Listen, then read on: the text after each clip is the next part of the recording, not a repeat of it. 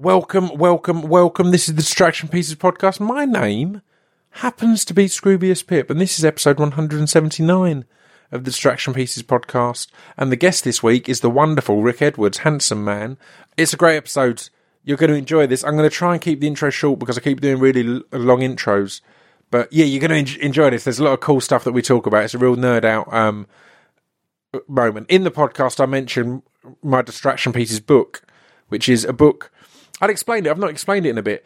It's not just outtakes from the podcast. The way we did it, we set chapters that are topics that have been discussed a lot. So, for example, there's a chapter on mental health, and then there'll be a load of sec- of segments from the podcast where people are discussing mental health. There's a chapter on the creative process, and there'll be a, a load of different snippets from where they people have discussed the creative uh, process.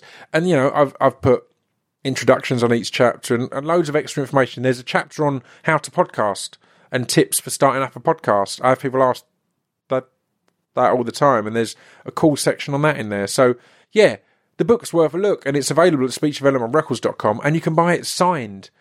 We've got quite a few in stock, I think, but it's Christmas, so they they're flying out. I'm not going to be able to stock up any more before the new year. So if you think that could be a cool thing for Christmas, then swoop while you can. But I recommend the Science Ish book that we talk about in this podcast. It's not available from speechdevelopmentrecords.com, but it's a blooming good book. So you'll hear more about that now. So let's just go straight into it. This is Rick Edwards on episode 100. I'll be back at the end to give you some more information. If you enjoyed this podcast, other podcasters I've had, I guess, I've had Adam Buxton, uh, Richard Herring, Iain Lee, Jeff Lloyd, uh, loads of good people who've got cool podcasts. Sofie Hagen, Josie Long, and Robin Ince. I've had loads of good guests who've also got their own podcast that you can go off on tangents on, as you will do after hearing this chat with Rick Edwards. This is episode 179. Enjoy.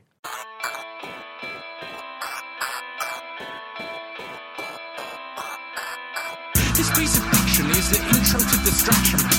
This piece of is the intro to distraction pieces. This piece of fiction is the intro to distraction pieces. This piece of fiction is the intro to distraction pieces. Right, I'm joined today by Rick Edwards. How are you, sir? I'm very well, thanks, mate. How are you? I'm good. Uh, we've kind of, I, I seem to, to say this every other episode now, but I think it's because it's been going for, for three years. We've t- t- talked about sitting down and having a chat for ages now, and it's We just have- not happened. So, Almost whenever I bump into you, I Yeah. I've really, I should come on your podcast bit. yeah, we should do that, and then it never happens. But I'm, I'm glad But it's happening now. Yeah. Yeah. So, how are you? Are you nice and busy? I am. I'm, I am pretty busy actually, and uh, I think I'm one of these classic people where, when I'm busy, I complain about it. It's just like I just want some time. I just need some Yeah. space to just be. Yeah. and then as soon as I'm not busy, I'll, I'll enjoy it for about. Two hours, and Yeah. then I'll and then I'll get the panic. I'll be like, "Why aren't I busy? I need to be busy." It, it turns out days are really long, aren't they? They're so they're so so, long. so I- if you've got nothing to do, you're suddenly like, oh, Yeah. this is a lot of hours. I can only stroke the cat for half an hour at a time, really. and that's his rule. yeah, I Um, yeah, yeah, yeah. She's absolutely adamant. It can't be longer than that. That's Don't enough, lose come her on. fur. Um, but yeah, I'd, I'd reduce days down to sort of eight hours. Yeah. There's no need. For, I mean, 24. Come on, guys. It's it's a lot, and then yeah, yeah, it's it's exhausting. I mean, this is I'm jumping straight in now, but we'll go all over the place. But one of the things we're going to talk about is is is your new book, Yes. and the podcast that it kind of it comes from, Yeah. science-ish, and yes. I love the idea of it and the concept of it all. I think it's it, it's fascinating for people who don't know the podcast. Um, it's you and Dr. Michael Brooks, and it's the the s- s- science behind popular movies and kind of l- looking at how s- sci-fi does. In a lot of ways, it leads innovation in itself because it will uh, just have the ideas out of the realms, and that can kind of push people in that direction. I think. I mean, absolutely. It's very interesting when you speak to like the guys who work at NASA in the like the Jet Propulsion Lab. So Yeah. they're the guys who are looking at how do we travel on really really fast spaceships. It's Yeah. quite cool. Yeah. Um, and they're really open about the fact that they look to sci-fi for inspiration. So they look at Star Trek and they're like, hmm, warp drives. How are they? How are they saying they'd work then? And Yeah. then they go away and, and they and they work the ideas up and they get they get stuff out of it. Yeah. Um, and then you look at so Interstellar's a really good example. So Interstellar's is an incredible film in many ways. Yeah. Um, and Christopher I Nolan, loved it, and everyone more intelligent than me seemed to hate it. So that's why Uh, it was a fascinating one. It's, it's not one I've got to on the in, thi- in the book yet. Why? Why did they? Um, why did they hate it? Just arguing over s- some of the science of it. So that's why it's an intriguing one to me of, of which bits Oh, aren't I'd- right and which bits. I loved it. I, quite I like to wasn't have that clever. and- conversation with these Yeah, these people because I think the science is pretty good. I mean, obviously there's some stuff that's a little bit hokey, Yeah, but it it's has uh, to take a but leap. You, yeah, but you accept that. Like Yeah, it's a it's a film. completely. It's not a, it's not a documentary. Um, just in case you were wondering. um, but the so Christopher Nolan was really keen that he he rendered the image of the black hole Gargantua as accurately as possible. Right. and no one had no one had really done it. Um, so he went to this guy Kip Thorne, who's one of the most eminent kind of scientists working in, the field of black holes. And Kip Thorne actually wrote the first draft of the script, interestingly. Wow. Um, and he said to him, "Okay, I want I, I want to make this black hole look like a black hole would look." Yeah. Um, and so Kip Thorne said, "No, no problem," um, and gave all of the equations, all of the black hole equations, to Christopher Nolan's VFX team. And the VFX team have got this, you know, incredible facility, and they they plugged all the equations in, and then it produced this image of Gargantua that you see in the film, Yeah. which is a really stunning image anyway. But the scientists, when they looked at it, were like, "Wow!" because they, they don't have the, the don't have the facilities available to them to, to do that kind of image Yeah, rendering. yeah, of course. And so it's the first time they'd really seen a, a- black hole Yeah. as as the equations kind of predict. Um, and they were looking at it, and they were like, "Yeah, God, it's it's extraordinary." Um, and then they noticed these little sort of disturbances kind of on the on the fringe. They're like, "Oh, what are these? What are these little bits?" And the VFX guys just like, "Well, we've got no idea. Like, we've just We plugged did in, what you said." Yeah, we've just plugged in your equations, and this is what's come out." And the and the scientists were like, "Ah." Yeah, we'd never, and they'd never thought about it, but yeah, these little disturbances would exist, and they went away and they wrote a paper that got published in a in a journal, in a proper Yeah. science journal, off the back of the work that they did in in, in the film. I think it's the absolutely first time that that's ever happened that a film has given rise to a science paper. Yeah. But it's kind of so that's like an film, a extreme. film essentially based on a science paper has been able to then inform Then- the further the further study of that. That's amazing. Exactly, and that's you know that that is a kind of quite extreme example. But I think Yeah. what what films do amazingly is open up conversations that are important conversations to have about sort of where we're going. Yeah. um, because a lot of this science is just sort of rumbling away in, in the background, and you don't necessarily know the details of it. But I think it's fair to say that we're all interested in, you know, the direction that artificial intelligence is taking, or the direction that genetic engineering is taking, or whether it would be possible to, you know, if we've made a, a species go extinct, whether we'll be able to bring it back or not. Yeah. Um, these are all questions that I think we should be talking about. And films, you know, so you watch a film like Ex Machina, and I defy anyone to come out of that and not be asking questions about consciousness and could a machine ever ever feel anything and all that kind Yeah. of stuff. And without if having, it's okay to fancy a machine. yeah, I and, proper and, and, that And machine. the answer is yes. it is. it is absolutely fine. um, but but it's you, the thing is about films. You don't watch them thinking I'm I'm learning something about science here, or someone is asking me to ask questions Yeah. about science. They it, they just arise. but Um, they so happen, and and that's what's great. I, I spoke about this recently with um, a, a Will Poulter, or Oh, yeah, about, yeah, yeah. about Detroit, because Yeah. the fact is there's and uh, sorry for any listeners who I'm repeat myself. The fact is there's a certain kind of person who's going to go and watch a documentary about the the, the, the riots in Detroit, the, the the police issues and all that. And there's also a certain amount of people who aren't, but would g- go and see a drama about that kind of thing. So it does open those. Again, it's not. It doesn't have to be absolutely f- factually accurate in sci-fi and things like that. But if it's putting those questions out there that you wouldn't normally ask, then that's that's got to be a positive thing. I think I think ex- exactly that. I think that you know, in yeah, in, in terms of science, if you look at science programming, you look at what the BBC do. They do a certain type of science show for a certain type of person, Yeah, really, course. really well. yeah, But you're not going to watch a show about science if you don't think you're interested in it. yeah, Whereas you are going to go and see the new Christopher Nolan film, Yeah. for example. completely. And so I think it's really, I, I think they're kind of an in, invaluable tool for getting people thinking about this this stuff, and sort of by stealth. and I think it's a shame that sometimes scientists don't recognise that. And that there are some scientists who Yeah. kind of will rail against, you know, depictions of science and scientific advance in films because they're like, well, this is not really what it's That like. You're was like, well, that, yeah. you're like, well, that doesn't really matter. Like, But- use a bit of imagination. And again, that's exactly it. It's the beauty that it's often getting angry about stuff that they don't know the answer to either. If you know what I mean. Yeah. The, the the the birth of science was is often or it's it's referred to as as the dawn of ignorance and science the beauty of science is it was more about admitting what we don't know than what we do know and no longer having the excuse of we don't understand that therefore divinity. Yeah, yeah, god yeah. made it. We, it's going right we don't understand that so we need to try and figure it out. And that was the beauty of science coming about and being part of our consciousness. And that's the beauty of, of, of, of sci-fi right? Of going Yeah. right we don't understand that. That's probably not how it's going to turn out but it's interesting yeah, but and, and also that. it might do. yeah Like we Yeah. just we just don't know. I think it's really there's a kind of I don't really want to say arrogance. There's a there's a there's a confidence that um, science is often uh, sort of portrayed as, as having, whereby right now we think we know everything. Yeah. But like, yeah, we've kind of we've got all this stuff, which is l- literally the opposite of what it's meant Ye- to be. The yeah, point is meant to be the yeah, and- and I completely agree. You just have to think about, like, 200 years ago, people would have said the same thing. Would have go, Yeah. do you know what? I think we've yeah we've sussed most of this actually, 100%. and now we look back and go, wow. That's none of none of that's really right. And look and how so little you we knew. Yeah, and you assume that in 200 years' time, it's probably going to be quite similar. I was saying the other day, it's a bit like you kind of like science I- investigation is you're sort of going down a corridor and then you kind of pull back a curtain and there's an answer. And you're like, Yeah. amazing. But then it's realizing there's another curtain behind that. And then you pull Yeah. back that curtain. You're like, oh, another answer. Different to that yeah, one. yeah. And there's another curtain. And it's just loads of curtains. Yeah. And we don't know. We'll probably never get to a point where you just you, you finish and you go, Yeah. this is the ultimate.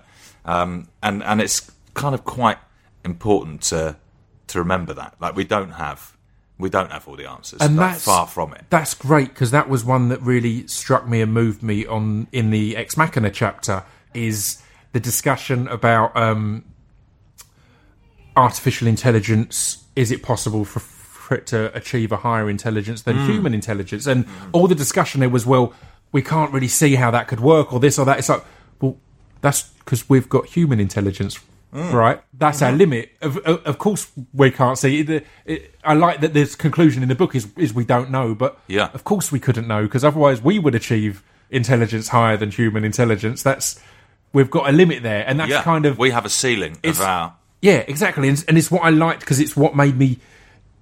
Uh, it, it it it summed up the power of sci-fi in that respect of, or some of the ideas that are going to be right are going to have to come from artists and people without hmm. the the limitation of logic because they're not g- g- going to be logical. Where scientists can only go a very logical route, and some things, as you said, we're going to have things slightly wrong, or there's going to be stuff you wouldn't even consider because you're like, well, that's not possible, and then it turns out it is. Whereas a director will go hoverboards, Yeah, and you go, yeah, definitely, that sounds awesome. hundred percent. Yeah, yeah, on, on board with that. That's that's fantastic, and that is where it kind of yeah. I said it it, it then informs each other with, I mean, Star Tr- uh, Trek and their uh, communication systems and stuff like that yeah. preceded mobile phones. Really, Yeah. that was something that must have lent to it. and made us go right. Well, that's how we should communicate then. But there- there- there's there's documented stuff about the, the, the classic flip phone. yeah, Who who made was it was it Nokia or was it Sony? I can't remember who made it.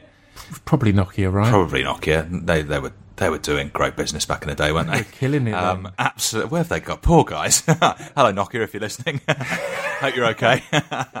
um, but yeah, their, their flip phone was was based on the Star Trek communicator. Yeah. because they just thought it looked cool. Yeah. Um, and again, th there's so much stuff that you just can't predict, and and and there's two points there. I'd say with with so Nokia t- t- turned up, and prior to mobile phones, the phone was that thing in the corner of your room. yeah, when Nokia came about, the biggest game in the world was Snake mm. because everyone had it on their phone. Who was sitting there with a games console going?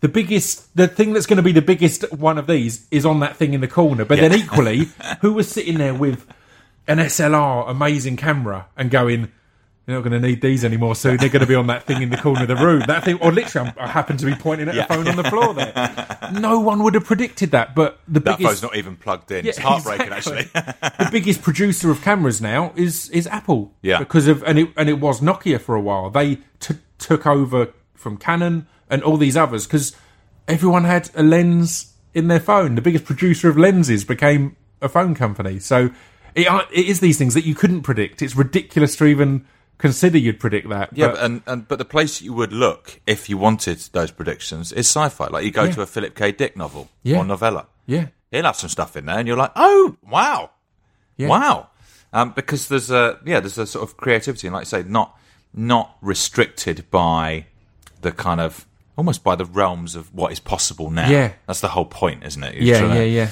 And I mean, in fairness, there is a real, I think, creativity within science because if you're working at the frontiers of science, almost by definition, you're doing something that is new. Yeah. that you have to be. You have Yeah, to be of it, thinking right? and, and and you know, like, okay, what's a di- what's a totally different approach to this problem? Yeah. and then just sitting there and trying to come up with one Yeah. that no one's ever done before, which is itself as creative as it gets. But that isn't to say that they're the only people who can create interesting, novel, valid ideas about sort of science and where where science can go and where we as as people can go with it. Yeah, of course. Um, uh, one of the things I enjoyed about the podcast is obviously it is you and and and Dr. Michael Brooks, but you go off to talk to specialists in the areas of, of, Yeah. of what you're ad- addressing, and that's kind of that's got to be key to kind of because it's it's foolish to think that two people. Uh, part of the problem I think Uh, with podcasts, and I'm guilty of it, is that it'll often be uninformed people speaking on a subject Yeah. f- for an hour Yeah.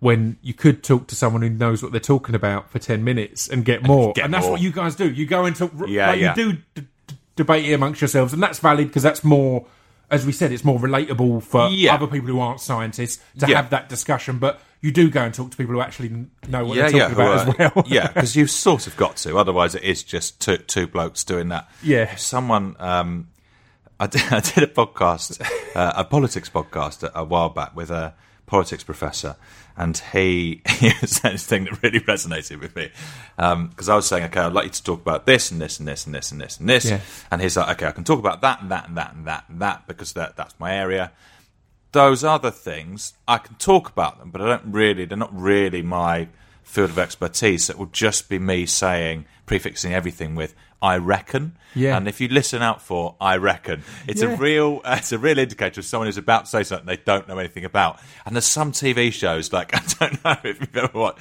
I really like it. I go on the Wright Stuff sometimes. Yeah. And you and the Wright Stuff is basically a show that should be called We Reckon. Yeah. Because it's it's like Matthew Wright to be he's very well informed. Yeah. And then you just have a panel of people who are being asked to talk about whatever the news throws up at them with no expertise. And so you can be, go- like, I'll be on there to talk about like my quiz show, Yeah. and then there'll be a story in the paper about, um, you know, the the people saying there's a link between, um, you know, autism and vaccination, and they'll just go, "What do you reckon?" And you just go.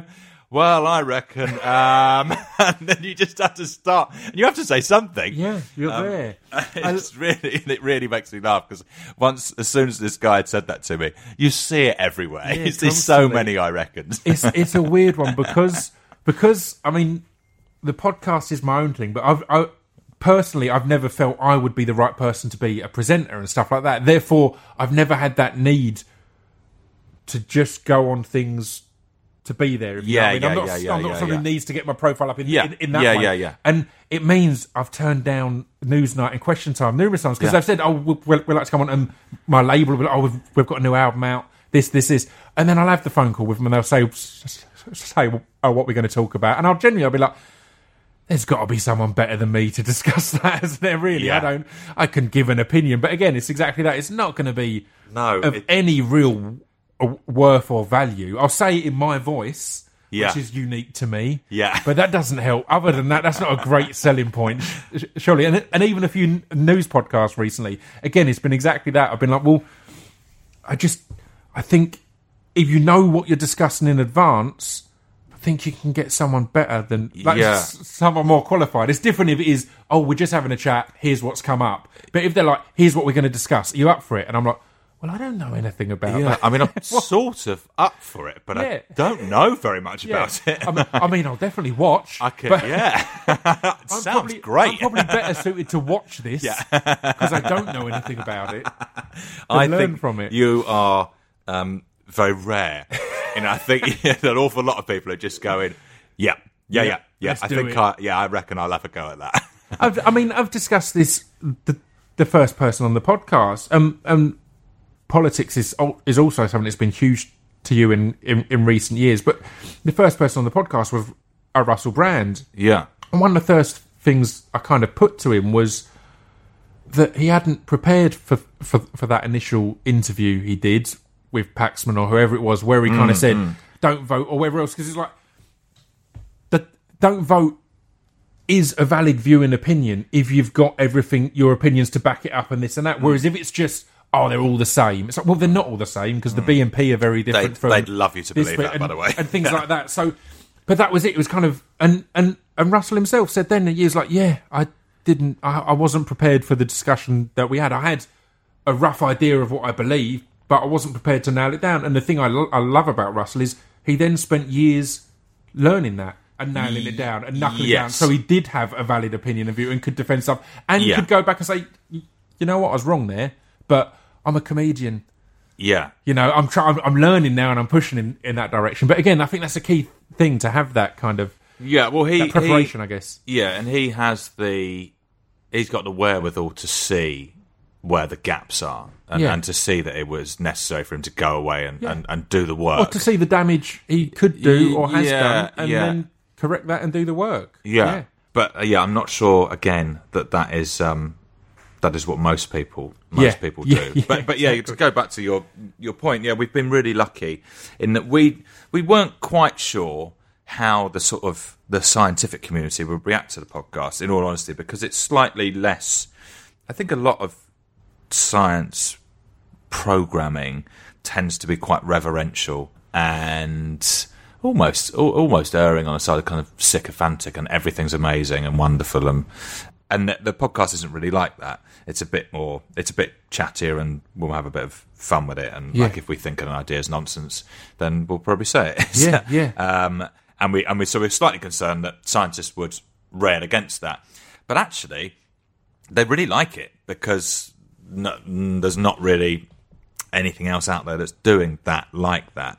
Um, and so they've, you know, we're very lucky in that we've, you know, we have scientists sort of get in touch and go, oh, if you ever want to talk about this, I'd be, I'll be up for coming on, which is really lovely because you know you're kind of doing something right when people are saying, oh, I'd like to do that. i'm up for that Um, yeah. it, is, it, it, it makes it all more accessible and again the, the, the application of science in regards to a film you like yeah, is far more easier to understand and, a and, good and, and route in. interesting than just oh by the way yeah. here's this this this like well I don't know what that I've got no f- a, frame of reference No, for it, that well, it's exactly the thing we were saying before. Like, you will watch Interstellar, you might not think, "Oh, I'd love to have a lecture about black hole science," yeah yeah yeah because that sounds off-putting yeah yeah that sounds and, like an and, unpleasant and- evening and difficult. Yeah. Yeah, um, I really enjoy the book, and I like it because this is is going to as sound old now, but, but when I was was first approached to do a book based on my podcast, I was kind of not that interested because it was going to be just annotating it and t- and typing up. It's like, well, that's the podcasts exist, and, Yeah. and listening's easier than reading. Yeah, So why, so why yeah. would we go that route? Yeah. This seems Yeah. it seems like we're making it, it tougher, but uh, we found a way to do it that it added something. It Mm. wasn't just these annotations. We divided it into chapters on topics. So you've got numerous different sections on mental health. You've got numerous d- different views on the music industry or, or things like that. And that's what I liked about this was it.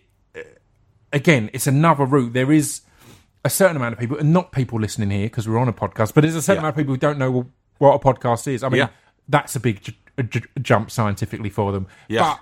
But a book like this, I mean, it's this is I'll I'll I'll I'll, I'll do the hard work now, but this is a perfect Christmas type thing because it is. It's that kind of thank, thank you, it is- thank you very much. it is. It's that kind of right. You can just just just pick up, and the way I've been reading it is just going through to the films I'm that Yeah. have jumped out. and Go, oh, I want to like know that about film. that, and, Yeah. and it is written uh, sequentially because there's been a few bits where it's like, as we discussed in this one, I'm like, Yeah. all right, I'll go back to that one next Yeah. and read that. But that's a, that's a good thing. But yeah, I liked it because it, it, it feels like even if you've heard all of the podcast, it adds something. It's taking a fresh uh, a look at it. It's, it's breaking it down in front of you in black and white, so you can yeah, have and some it- diagrams and stuff like that. And it's slightly easier to digest some of the concept. I know when I read science books, sometimes I'd need to read a paragraph three or four times until Yeah. I've got it. completely. Um, and it's harder to. I mean, I suppose you could do that with a, with a podcast and repeatedly listen to the same bit, but it might be a bit weird. But the thing that we really noticed actually with the book is, and, and you'll know this on on a podcast, you can get away with bits where um, we're chatting and I'll ask Michael something, and he'll just go, oh, "I don't know really," and then you can move on, and it's fine on a podcast. Can't do that in a book. Absolutely can't do it. You have to. You've got to tie up those loose ends. Um, so there's just there's a lot. I guess there's just a lot more kind of detail and conclusion. Yeah. In in the book because you can't be vague in a the amount of in in the annotation and that of of the bits that are sections from my podcast are the amount of years and amazings that we just edited out because that's not added much. But I'm very, I'm genuinely excited in conversations. I'm like that in real life. I'm like, oh, that's that's awesome. It's like just shut up and let the person speak. So, um, yeah, it's an interesting one. And well, I want to kind of this is again, this is probably boring for you as you've discussed them on the podcast and in the book. But there's a few I wanted to kind of I've been excited to talk about and I really Yeah, sure. enjoyed. And Ex Machina's a good a good place to start because because one of the bits that got me in there was talking about um, artificial in- intelligence. And again, it, a lot of science will be pushed forward. I mean, you mentioned how a paper was written off the back of Interstellar and the fact Yeah. that they had technology that, that NASA didn't Yeah. necessarily have. Um, industry is always going to have more funding than science. Yeah. Science is, is something that often is, is, sits on the back burner and you can sit in a lab, Mm-hmm. wherever you pen your paper and figure it out yourself. Hope you've got some funding coming. Yeah. But the military industry is the opposite of that. It's something there's a lot of money, and one of the things I found interesting was the drones with artificial intelligence, and the kind of interesting and valid argument that they're potentially the computers are better equipped for modern warfare. So the thing was that they've got drones that could launch missiles of their own accord at the Yes. moment, and currently aren't using them. That's- but the the argument right. put there by some people is that um, well, a chief having to make th- that decision in a split second can't run through as many options and the risks, the threat, and the results as a computer can. So Right. it may be better equipped, and that was just a fascinating and scary, Yeah, I scary mean, uh, thing. Because in general, I'd be like, no, not at all. But putting it like that, it's like, well, yeah, what if?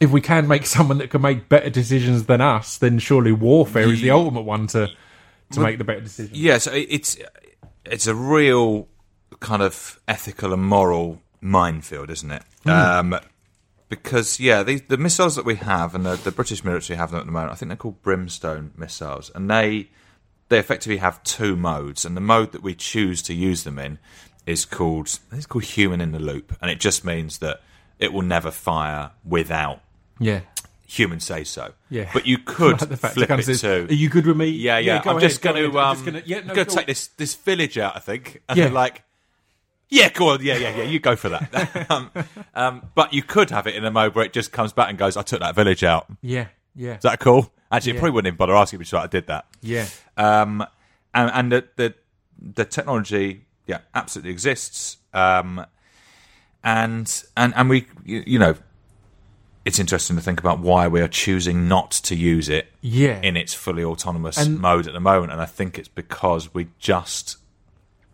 we can't quite square it off with our with, with, with something about us. Like we feel like we need to make those decisions because they're so big. Having said that, there are so in in the demilitarized zone between uh, North and South Korea, there are entirely autonomous um, sort of anti-missile Yeah. um, weapons. Right, yeah, yeah, Um, yeah. The the Iron Dome in uh, over over Israel is entirely autonomous. So Right. to make its own. So if it sees something, it thinks it's a missile, it takes it out. There's no Yeah. human in the loop there. So they these things do ex- generally tend to be defensive. yeah, it makes moment. more. It's, it's Yeah. easier to to, to, to, get right whether you're conscious if it's stopping an attack rather than rather than actively ch- engage in- choosing a target. But I think the, the interesting comparison is so in medicine, artificial intelligence is being used to look at scans. So let's say Yeah. you're looking for certain types of cancer, and on its own, the artificial intelligence is pretty good. But then on its own, a human doctor is also pretty good. Yeah. Together, their their success rate is statistically significantly better. Wow, So yeah. working together. So if you have an AI saying, "Well, I th- th- these are areas of interest. This could be. This could be. This could be," and then a doctor then casting his or her eye over it and saying, "Ah, yeah, all right, that one." Hmm. They will th- th- like the the success rate is re- is Yeah. incredibly high. And so I think that that is probably the idea of keeping a human in the loop with with, with weapons Yeah, as well. The yeah. idea that together together it can do you it know, because there's a sort of there's a human experience um, element Yeah. that we that we think might be difficult to, to teach a computer effectively to yeah. teach an artificial intelligence because Yeah, the, the doctor will have just had years and years and seen so many um, subtleties and nuance within you know spotting like cancerous cells or whatever Yeah. um, that it's hard to then translate for the artificial intelligence.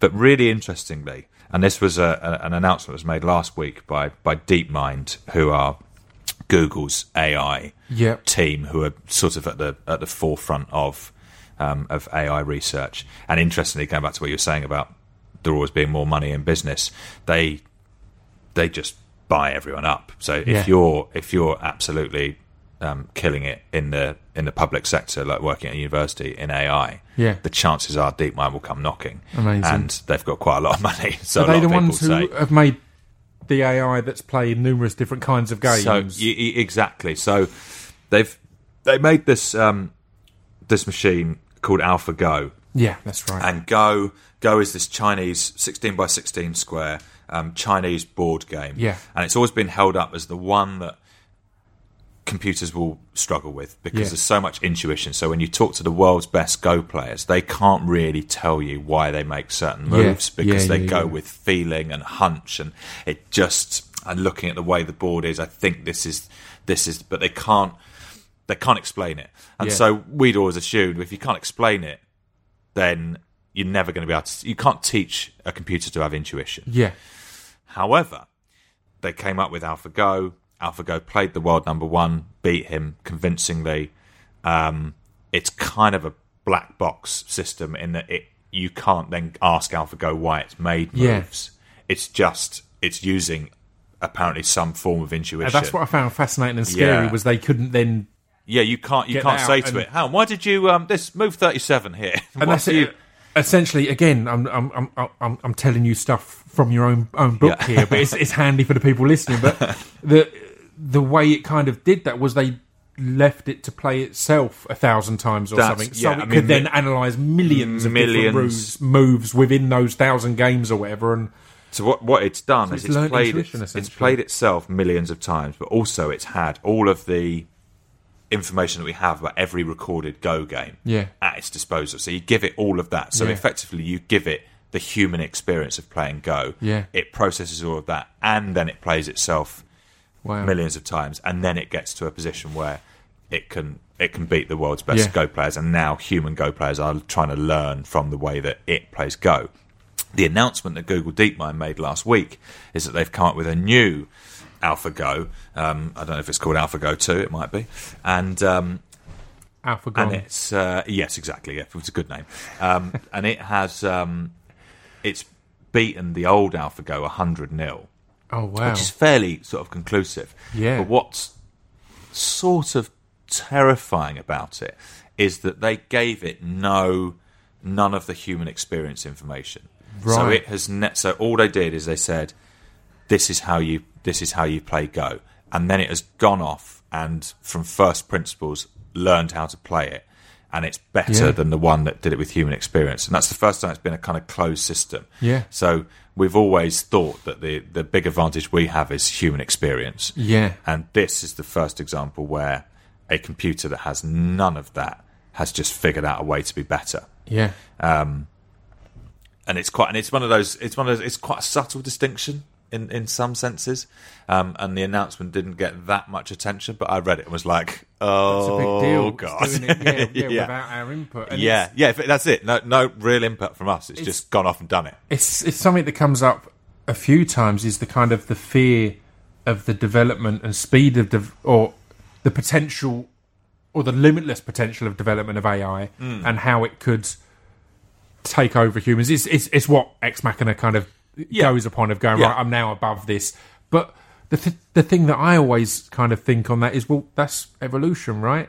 If something comes about, digital or physical or whatever else, that is more equipped than humans, that's then we our day will come, right? That's that's kind of how Yeah, evolution works. It's uh, absolutely And we've wiped out a lot of creatures that aren't as intelligent as We us. most certainly have, um, and you're absolutely spot on. It's it's uh, it's an unusual form of evolution, only in the sense that um, it would have been created by another yeah, species, yeah, i.e., us. yeah, yeah, But yeah, that is how evolution works, and there's some really interesting. Um, in, in, in the Alien chapter, we talk about this. So there's a guy called Seth Shostak who is the runs SETI, the search for extraterrestrial intelligence, and he thinks that the most that you know, obviously we've had no contact with aliens um, as as yet, no sign of any life out there. But we think, you know, just the numbers tell us that the, the probably that there is going to be life out there. Yeah. And he thinks the most likely life we will come across will be digital or machine. yeah, yeah. Because there, there will, he thinks there will come a point where the smartest biological entity will realise that a more efficient way of being, or it will develop, a, it will develop artificial intelligence. Yeah, yeah, yeah, and yeah. then that artificial intelligence will be will supersede the biological. Yeah. because you know biology is quite weak. Like, Yeah. Biology is really vulnerable, um, easily destroyed. it's not the best system. Doesn't last for very long. Um, Yeah. Whereas, you know, so you look at it and you go, "Well, it's just too far to get across the uh, across the universe." Yeah. like because it just take you know literally millennia to to get anywhere interesting. Oh, no, it's not quite true. It wouldn't take that long, but it would take a long time. Yeah. longer than a biological entity could could last. Yeah. Whereas if you're a computer, effectively, then you can just matter. sit and you just turn yourself off, Yeah. and then then wake me up, and literally wake me up when we get there. Yeah, and it's yeah. not a problem. in a million years. Yeah, yeah, wake me up in a million years and we'll say hello. It's, it's, it's, it's, I mean, that, that goes on, on, on nicely. I really enjoyed um, the chapter on, on, on The Martian because, again, it's s- space exploration is fascinating and, and, and, and it's The Martian was a great film because of the, again, it angered s- s- some scientists, but at least it used s- science and ideas and stuff like that in Yeah, it. and I, think that the, the science actually is pretty good in the Yeah. March. It's based on a book by I can't think is he called Andrew. Hmm, Andrew something that's that's bad. I can't remember his name.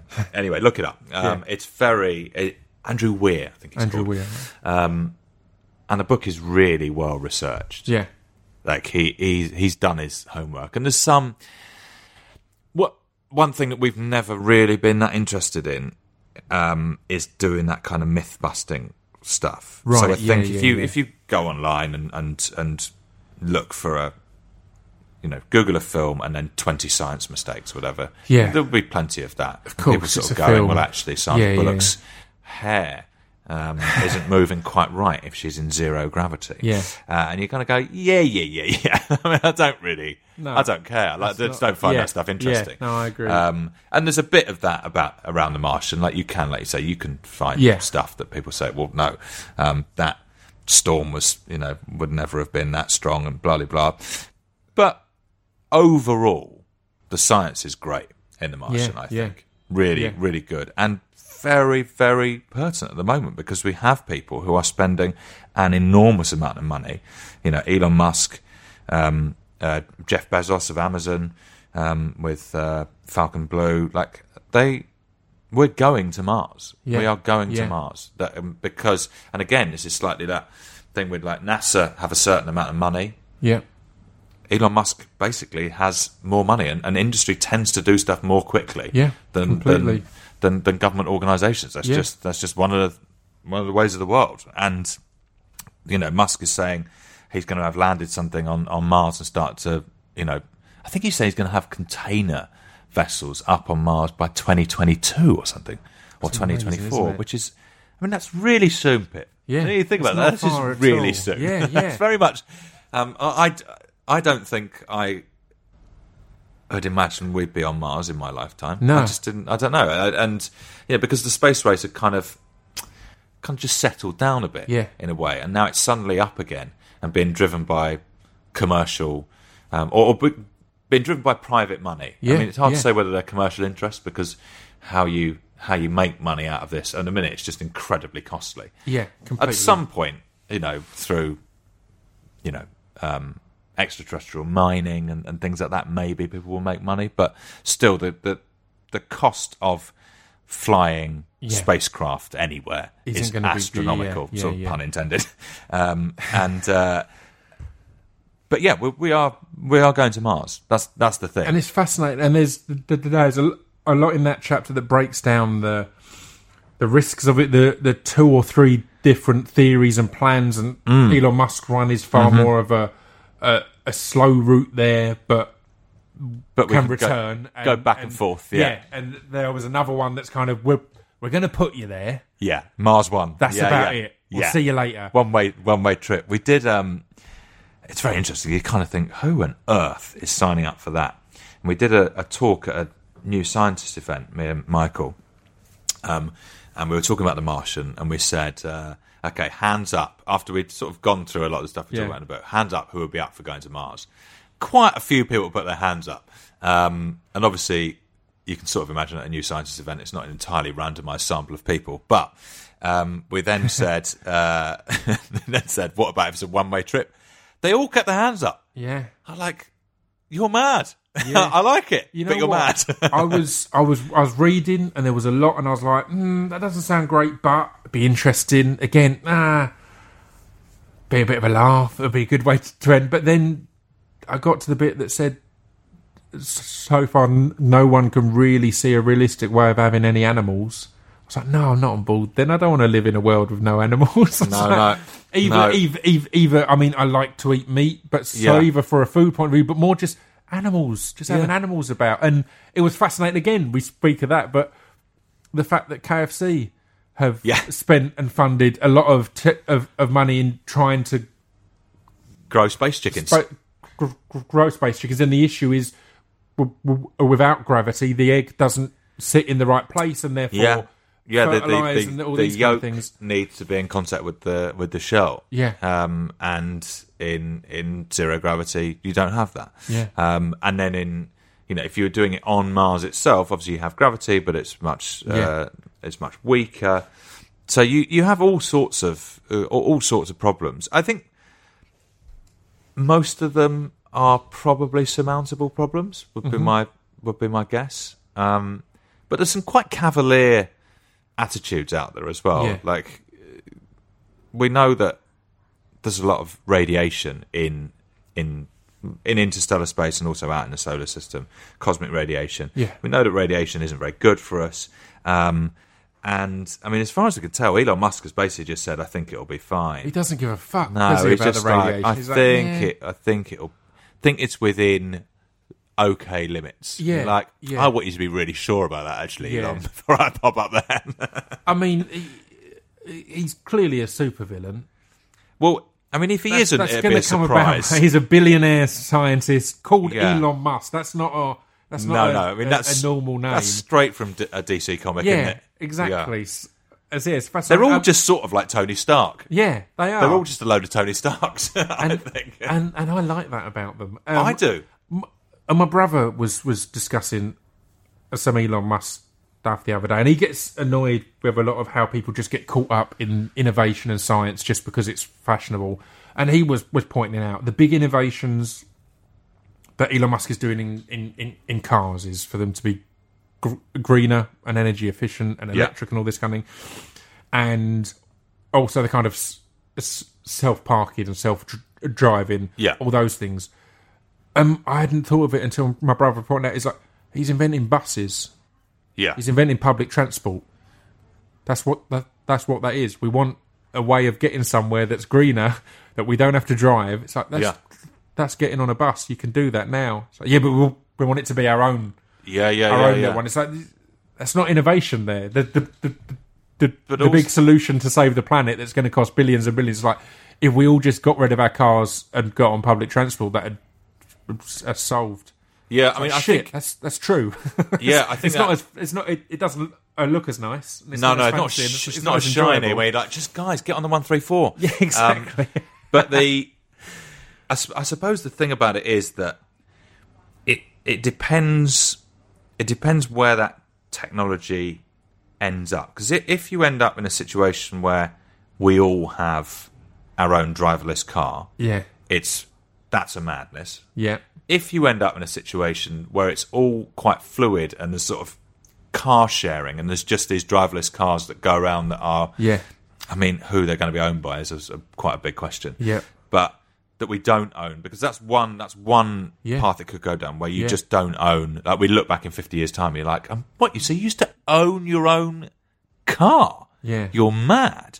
Um, and so and and so it's all and almost like, yeah, you are sharing these these utilities. Yeah. that's quite a good way. Yeah. but I don't know how you necessarily guarantee that we go down that route Yeah, rather yeah. than the route of everyone just has a another. Yeah. granted, a more ecologically sound yeah. um, But again, device, but as, still- as we've touched upon numerous times, that's also a very f- a financially beneficial route because we're all getting these new Yeah, crazy yeah, yeah, expensive yeah. cars with crazy expensive batteries Yeah, and so yeah, on and so forth. So Yeah. that's the route it will go because that's the more the more I just I'm literally big business uh, way. at at the moment, and I was trying to work out, and I it's it's it's difficult. I'm getting rid of my old car to get an electric car. I'm at the ex- exact Um, and- the same point. Weirdly, I've really been wrestling with whether that is the right thing to do, and I sort of think it, it. I think it's the best thing to do at the moment, yeah, but I don't. It doesn't feel like a long term solution. It just. I, I, I, I sort of. I'm slightly concerned. I'm just doing it to salve my own conscience. Yeah, like yeah. I'm just thinking, good. I've done my bit. I've got an electric car. I'm all right. Uh, but then a bit of that's qu- qu- quite nice in itself. I, I, I Yeah. had, and again, it, it, it lends to all of this. I had um, Dale Vince of Ecotricity on the podcast a while ago. Oh, yeah, yeah, yeah. And he was someone who was making all this this green energy as a charity type thing. As soon as he turned it into a business, it went th- uh, through the roof and it skyrocketed because again, there's far more. Yeah. There's you advance quicker in that, but I I tr- I transferred all my electricity over to Ecotricity because it's all green. Yeah. And again, it's that thing. I was I've, I was speaking to my dad about, it and he was like, I looked and it was a few quid more expensive a week or whatever, and I was like, yeah, but I now don't, in my mind, g- get any bills.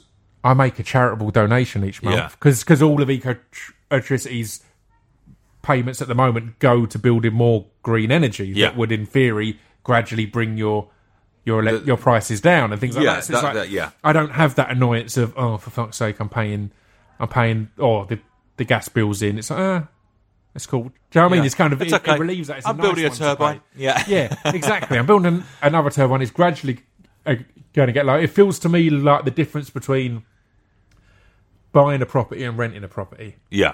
In the it, uh, when you're renting, you're just th- throwing away money every month. Whereas with the green energy, it feels like yeah, I'm still throwing the same amount away, but it's building up But there's somewhere. building. It's going into something's something. Yeah. happening. Yeah. Yeah. Yeah. It's an improvement, but yeah, it's a It's it's sort of um, there's a really good site that I'm trying to now think what it's called.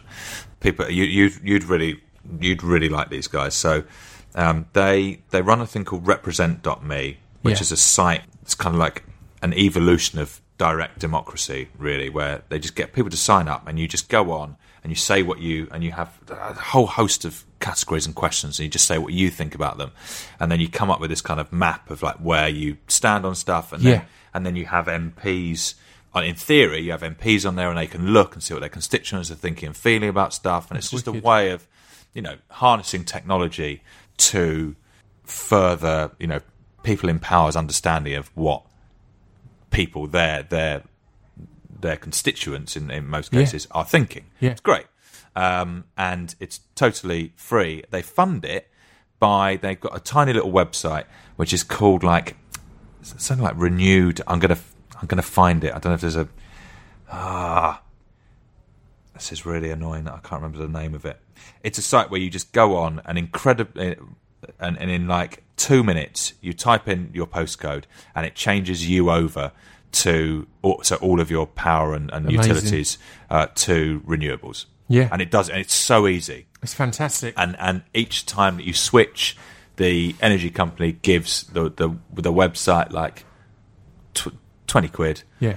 And that's how they run represent. I mean, and like this is perfect. What a Yeah, what a great amazing. model this is. Uh, and that's that, that was something I found fascinating uh, when uh, switching over to renewable energy. Was I thought, oh, oh, so is someone going to have to come round and install some stuff or do this? It's like it's the same energy the grid, same mate. stuff. I felt like a fucking idiot. Like when he literally said, it's the same energy grid. It's just it's it like comes when- from us rather than from some big evil factory that's on the on Yeah, the yeah, horizon. yeah. I was like, all Yeah. right, okay.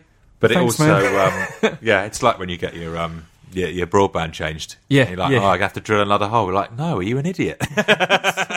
Which does make you go, then this is the biggest scam ever. Yeah. You're all just going, oh, we're just turning a button Yeah. and now you can have more. It's like, you pricks. It's, it's my issue. And uh, when this goes out, it might have already happened. I'm not sure. But um, Black Friday is the one day of the year I close my web store hmm. because I find Black Friday offensive. Because if someone's saying that, that they can sell this to me for 70% off, it means they've been ripping me the fuck off for a whole year. Yeah. I'm so, so last week you were telling me it cost that. Really? You can do it for 20 quid? yeah. You fucking pricks. So, yeah, Yeah. in, infuriates It's a me. really extraordinary. it's extraordinary we just accept that. Yeah. I mean, to be honest, even just when stuff goes on sale, yeah. It's the same thing Yeah. because I know. I mean, in, in very unless it's a sort of you know like loss leaders, which are a different sort of beast, but you're still making some money Yeah. when you're Yeah. when you're Or the- flogging it with fifty percent Oh, off. there's a book, a book that I've read. I can't think of his name now. It's, I think it's it, it was by Hume, and it's it's one of the most frustrating books because it was a a theory that this guy put forward for a way that we should run our economies before we went with c- capitalism or Yeah. whatever else. And it's painful because because we could never go to it now because of how we're all programmed. But his his his his approach was simply that everything has a set price. So l- lamps are ten pounds, for example. Yeah. that's how much l- a lamps cost. yeah, Therefore, you don't have this competition of yeah, shit ones, good ones, bad ones. All this is kind of uh, and for example, like a, a a plumber, a kitchen cost X amount per square meter. Yeah. and that that means everyone charges the same. Therefore, if you're really good, then you'll be busy all the time. If you're not not very good, that then you might not be as busy all the time. But there's no kind of oh, I'll do it cheaper, and it's this this competition of, Yeah, of poor yeah. quality. And equally with yeah. There's no race to the bottom. uh, with lamps as an example, they will all be of a good quality. Otherwise, your business will stop because all lamps cost ten pound. Therefore, Yeah. if you're selling one that's noticeably sh- shitter than all the others, it won't exist. So that th- theory put forward that we would always have a, a we'd have zero a, a wastage because there wouldn't be this kind of well we'll get tons of melons in because it's cheaper to get a load. A load are going to rot, but we can sell what's left at a lower price because we we bought them so cheap. And things like mm. it, it remove all of that because mm. everything would have a set price and we wouldn't be. And again, it's it, it's something that my my brother's a big fan of, and it's why he hates that some people in my family. I love a good deal, and again, he's, he's like, no. The point should be that deals shouldn't exist. We should just things should have a value, and we pay that for them. And it's such a hard concept to, to Yeah, get into yeah. now because we're so used to, oh, 10 percent off. Yeah, and That's we're, good. It's like, well, no, no, just there shouldn't be. Yeah, completely. And we want Yeah. that little bit extra, that little bit free. It's like, well, no, if we just pay for what we want and then we get it, that should be a fine interaction. It shouldn't have Yeah. to be this competition of of I guess the, the, the problem, the problem, I suppose, is almost like aspiration, isn't it? Like Yeah. people. But that's what people, That's what was interesting because the argument there was still that if you're good, you'll be b- b- busier. Do you know what I I mean? So of- although you'll earn the same, Yeah, you'll again the the plumbers the, the example he, he gave in the in the chapter I was reading, you will be working all year round and you'll earn tons of money. And if you're not that good, then you'll be working half the year and not earning Yeah. so much. But there is still that aspiration to be, but but, but the aspiration becomes to be really good at something Yeah, rather than to make a- loads of money, which yeah, is yeah, yeah. a better way of having it. Yeah, kind of and then the, the sort of corollary of being really good is you will have more money, and so Yeah. that's that's that's a Yeah. good thing. But I suppose I mean within within our kind of consumerist mindset, you we want things that are slightly better, not not just That are out of our we're- Yeah, yeah. So you kind of look and go. So with lamps, Yeah. you might you might have a little look at a, a lamp in John Lewis and go, "Ooh, four hundred quid for a lamp, Yeah. but that is a nice lamp. Yeah. One day, one Yeah. day, maybe I'll be able to have that lamp, and then I really feel like I've and and you know those kind of it's like status symbols. Yeah, yeah, And I guess that if you if everything was basically the same yeah. or the same the same price, But that's it. you- I think you'd essentially still have those status symbols in that. Again, a, a whole lot less people would be able to afford a car yeah, because cars would just be at this price, and you Yeah. couldn't get to that. You couldn't have this on finance and all this other shit. It's Yeah. like no, when you're at that that that level, you get that. So it'd be more rather when you're than a- making shit hot lamps, rather than a nice lamp, yeah. it'll be a lamp. Yeah. Oh, I'd love to be able to afford a lamp. Yeah, one day, one day we'll be able to see in the evenings. but yeah, it's it's it's, it's uh, it was certainly a fascinating one that I was like, I could any problem I could see in it only existed because of the route we went instead. yeah, yeah, you know, yeah. I mean, if that is, it's why it was a frustrating book rather than an eye-opening book. It was like, oh Yeah, shit, it- it doesn't If we'd gone that way, we could have. That would have been great. But now we're all money hungry and we all want stuff we can't have, and we want a bigger TV and we want this because that person's got it. It's like we could just be like, well, here's yeah, you get what you pay for. It's value. It's good. Everything's of a high standard. you sort of wonder whether there are places in the world still where society is run a bit like that, like where where consumerism hasn't hasn't Yeah, reached. yeah. Because I, I wonder If if, there if are, it's, it's, not going to last, man, because it's just no, spreading out everywhere. Get, and then you wonder: is it just depressingly inevitable? Yeah. somehow and and that and, we and you look we at tend the, towards that. you look at the the the enemy countries or whatever as the ones who like North Korea or whatever who or China who control certain areas of the media and stuff like that to not let Americanisms in and all that kind of thing. It's like that's seen as bad to us. That and it is bad. They do some fucked up sh- yeah, shit, yeah. shit. I'm not defending that, but as a as an actual thing that we see that as bad, it's like, well, no, that's not necessarily bad because there's a lot that's wrong with the way we do live Hmm. our lives and the way America lives their lives and the way the societies that we've built. So, an element of protecting yourselves from that is a good thing, not to the extent that they go where you yeah you have to have Yeah. a picture up and all this kind of thing of the of your fearless leader and all this, but there are there are elements where you go, well, they've got a right to say.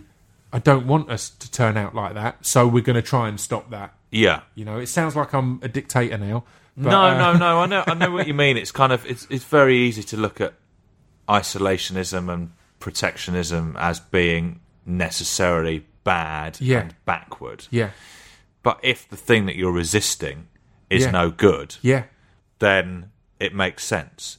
That doesn't mean that the way that they are choosing to do things is Yeah. the right way. Completely. But just saying that you don't have to just accept, you don't just have to accept globalism. oh, oh, one of my f- f- favourite points that R- uh, Russell Brand made was when he was talking about different ideas of how we could could, could r- uh, run a government, and people are picking holes in it. Yeah. and his point was that's fine, but it'd be fine if what we had now was perfect. If we're starting from perfect, sure. If you look at that and go, that couldn't work because this, this, this. So, all right, Yeah. but the one we've got doesn't work. Yeah. So maybe there is some some scope and going. Well, yeah, this isn't a perfect idea, but let's try it out and see what we can iron out and see what we can make work. And it's a, it's a, a similar thing. Are, are we sit here in the West going, look at the way they're doing things? It's like, I mean, look at the way we're doing things, man. Yeah, yeah, we're not yeah. we're, we're not necessarily in a place to be completely uh, judgmental. At No, points. no, no. We're not sitting here in our kind of perfect society. No. Going, do you know what? We have got. We've got it all no, figured out. We've got no problems here, Yeah, have we? exactly. Everything's going so nicely. Well, I mean, uh, we're coming up up to an hour, but I wanted. There's a few things I wanted to get in before we wrap up, Yeah, and on. one was having done or doing a podcast like this. Does it give you extra excitement in the cinema of like a new film comes out? You're like, It- oh shit, that's going to be a good one to do because like I, yeah. of, uh, this year has been a hell of a year for sci-fi with a Valerian, which I thought was a decent film, but I thought the sci-fi in it was amazing. It Yeah. did some stuff that I've never even conceived. And then you've obviously got Blade Runner and Ghost in the Shell and stuff like that. Uh, Yeah. some really cool science stuff that instantly, as soon as I was getting into these, I was like, I want to hear you talk about the stuff in, in Valerian where they have a dimensional g- g- g- goggles, which is kind of like a VR, but you put the dimensional goggles on and gloves, and within this room, for example, you're then seeing and it, your hands are in the different dimension and you can see in it, but you're not actually in it, but it's within the same sphere and space. It was just amazing things like that. I was like, Yeah, which- seen which- these concepts. which is and and also this stuff again is sort of coming from stuff that we that we think might be true so Yeah. one of the the biggest questions in in physics is um how do you so we've got two really good theories we've got general relativity from good old Einstein which describes everything that works on a massive scale Yeah. and then we've got quantum theory and quantum mechanics which describes everything that happens on a tiny tiny tiny scale Yeah. we cannot get the two of those to, to work together. Right. We can't come up with a unified theory. The best that we have, there's, there's a few options. The best that we have at the moment is called string theory. String theory says that everything is kind of like little vibrating strings of energy, one dimensional, and which is sort of kind of thing you say that you go, what does that mean? It's impossible to explain. Like, Yeah, I, I suspect no one really knows what that means. Yeah, you just have yeah. to sort of accept it. It sort of comes Yeah. from the maths. But one of the things that comes out is for string theory to hold, there have there has to be eleven dimensions. Right. Um, and we obviously have four. We've got our three space dimensions and time, although space and time are kind of similar. And then that means there's another seven, and we Yeah. don't know where they are, but we think that they have to exist if string theory holds. Yeah. So the idea that at some point we would be able to access those seven dimensions by putting on some goggles, you kind of go, yeah, Yeah. Maybe we have absolutely It no idea how we might be able to do it, but there is there is you know Yeah. when you talk about other dimensions and in Interstellar, the, the aliens live in the fifth dimension. Yeah. fine. Like we think that these dimensions exist. We have no idea what they're like, where they are, um, how to get into them. Well, but no way we to may conceive them. No as, way to as what exactly. Because again, if we're looking at time and space as Yeah. these things, th- th- they're not things well- that you can go g- No. grab with your hands or look at. They're they're, they're concepts in themselves, essentially. So Yeah, and, and and we exist within our four. yeah, and that and that that's that's what we're limited to at the moment. Yeah. But it is, you know, theoretically possible if those dimensions exist that at some point we will be able to access yeah, them. yeah, But yeah, like you're absolutely right. Now watching films like Arrival, and people will always.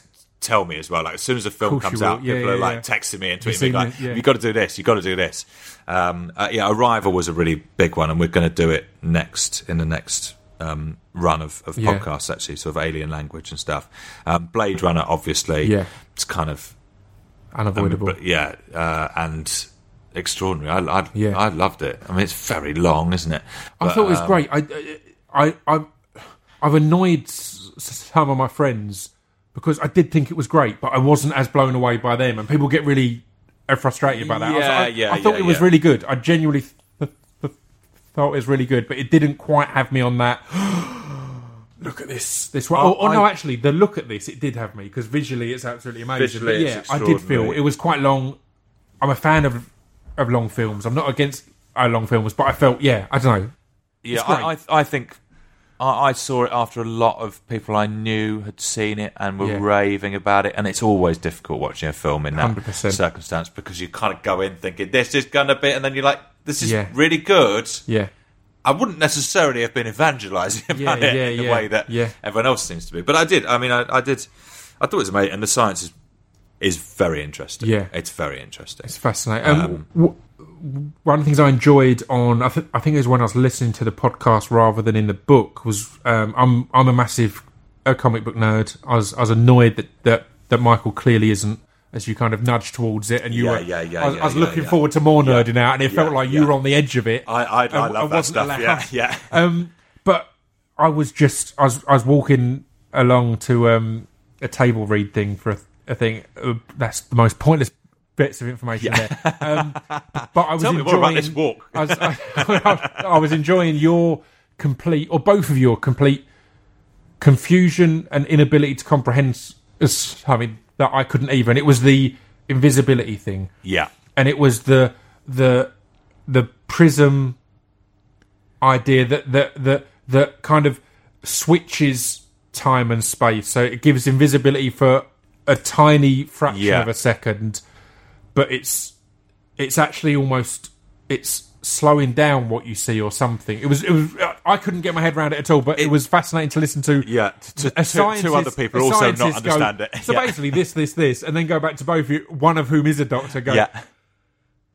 so what, What? did he mean there? Yeah, Like, know, obviously, obviously, when you're talking to the scientist, going, "Oh right, I see," yeah. and then when you're because you have to. Yeah. what was that? It was so tight. You're, you're switching time and space, or you're switching which one is in front or something. So it's kind of block it. And I was like, "Wow, I don't." It's uh, yeah, it's it's sort of it's also one of those things where I suspect there are no practical applications of what the guy was talking about. There are some interesting stuff. But that's what's exciting on on that Yeah. front because even that it was like this this this tiny, smaller than a nanosecond of it, but they're already speeding it up and getting a little bit better on that. And it's, Yeah, it's that yeah, kind yeah. of like right, that's exciting. Then the the in many ways having the concept is or that's that's what science is. Having the the theory is is the key part. Then the There's- practical is, is is a separate.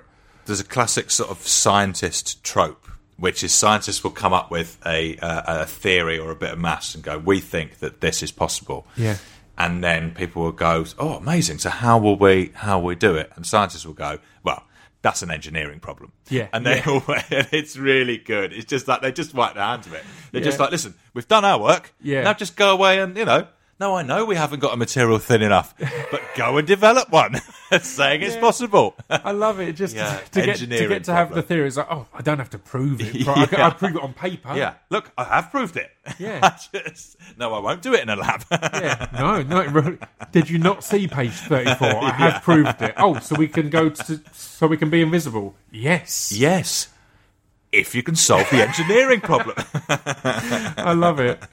Yeah, it's funny. They do a, they're, they're doing some quite fun stuff with invisibility at the moment with these things called metamaterials um, that change the path of light. And the idea is that in exactly the way that you would So in a in a in a stream, say you you, you put a rock in, in in the stream, and the water just parts and, and goes round it, and Yeah. then a little bit upstream, you would never know that a rock had been there because the the water's just Yep. was coalesced and it's so Yeah. there's, no, there's no evidence of it.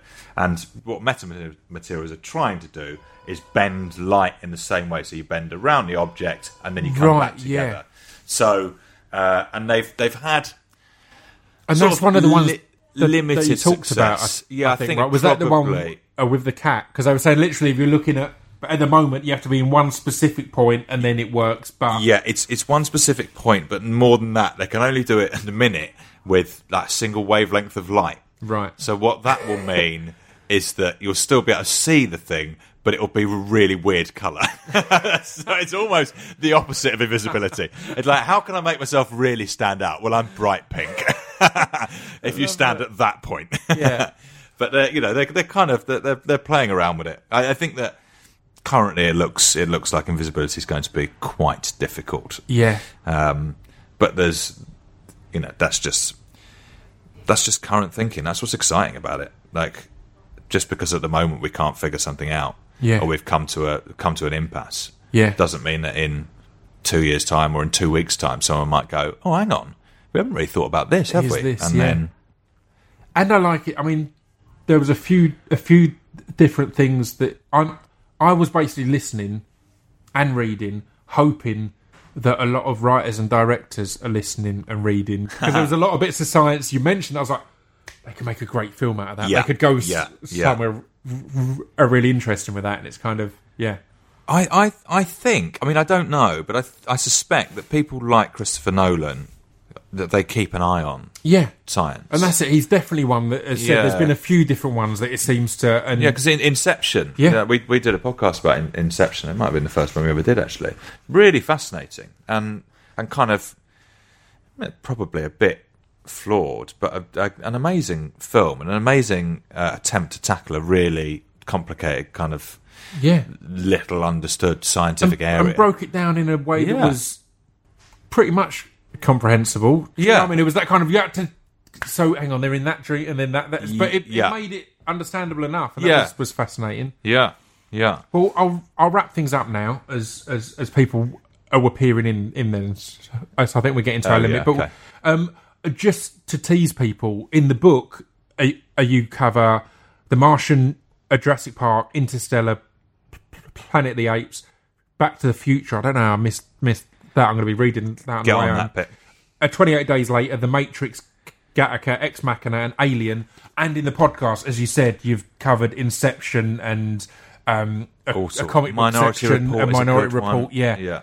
That was one that, again, blew my mind because I was stunned that, that they are getting to a point where computers can predict a certain amount of crime and a certain amount of, of Yeah. things like that. And Big, big Yeah. problems with uh, inherent biases. I think with that that Yeah. stuff. That's the big challenge that we have currently. Is that is it we're, we're accusing giving a lot of black people? basically yes.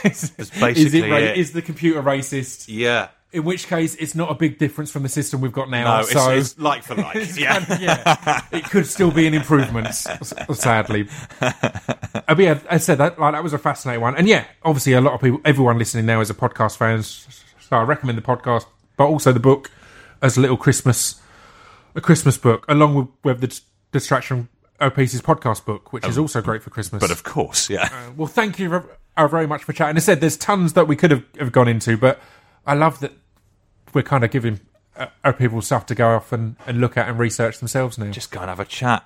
It's all interesting stuff. Thanks very much Thanks, for uh, having me on, Pip. Finally, At last. it was worth it.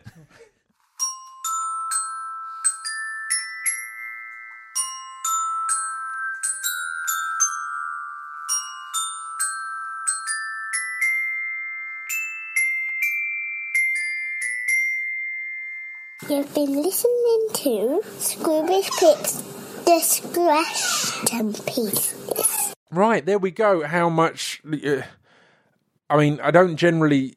We I try not to do podcasts that are trying to sell anything in particular, but I, I had been reading that book and I was nerding out on it, and I know that this podcast serves as a brilliant advert for it. But that the the reason for that is, God, it was great. I was loving it. It's so it's and I wanted to talk about it all and nerd out on it and, f- find out more information. So yeah, ch- check that out. Science ish. Um, it's worth a look. And I'll see you all n- um, next week for. I've not decided yet. It might be my films of the year, or it might be the vinyl special. Either way, it'll be a lovely time, and I'd love to have you along. All right. So come on down next week to the Distraction Pieces podcast. You can find us on iTunes where you can give us a five star review and leave a little comment saying, Oh, I liked it, but then he did a northern accent that was so rubbish.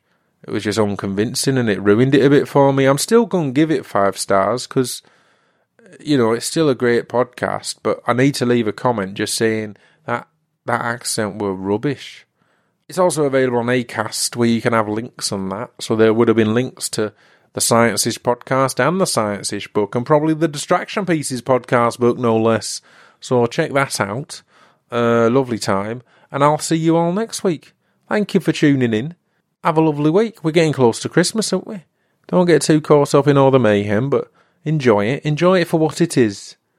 Enjoy it for what it is. It's a lovely time. I love a bit of Christmas, me. People get angry about Christmas, like, oh, it's commercial, it's this, it's that. So what? You don't have to do that if you're not into that. Just enjoy it for what it is. Enjoy it for the nice food and nice atmosphere and people being a bit nicer to each other. I like it. I think it's a lovely time. I'm not religious. I don't care. I like putting on Christmas jumpers and eating uh, baked camembert with bread. I wouldn't. That isn't how they say camembert, is it? Baked camembert. Baked camembert with bread. With bread. Baked camembert with bread. This is killing people at the moment. I know it is. Um. So yeah, and then eating eating lovely Christmas food. I love a, a chocolate Yule log. I love one. I love them. A chocolate Yule log. Are you kidding me? Bloody lovely. Oh, I can't get enough. Chocolate Yule log. You can start eating them as soon as it's December. You don't have to hold off for Christmas, I'll tell you. Don't be silly. Just get your teeth into a chocolate Yule log. If you got a beard, get it in your beard.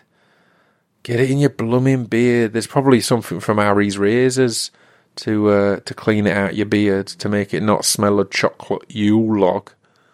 What else do I like at Christmas? I like all the little party food. I like the party food they do. I like going to Marks and Spencers, but also everyone thinks, oh, go Marks and Spencers. That's going to be best stuff. Get some stuff from Marks and Spencers, but don't be a snob and write off Iceland or Tesco or Morrison's or Sainsbury. You know, there's loads of good ones. Asda. Don't write off Asda. There's loads of good ones. Go and have a look at what party food they do too. To have a little mixture. Sometimes the cheap crap's the best bloody stuff. So go and have a little mixture. Have loads of. Pa- Just eat party food all through December. Every day's a party if you do that. You don't have to do the bit where there's all the people there and that, the rubbish bit of the party. You can just do the food bit, the good bit. So that's going to be good. Party food, chocolate Yule logs. Just enjoy Christmas like. I went scouse then, and I hadn't been very. I hadn't really been scouse. I'd been more like you, like I don't know, like more a broad Yorkshire accent. But now I've got a bit more scouse like. So fucking Christmas, uh, you, you know, it's it's the time that it's it's nice when it's cold. Oh, I'm losing it completely. That was a hell of an end to the podcast, wasn't it, guys? Thank you for tuning in. If you've not been put off forever, I'll see you next week. Ta ta!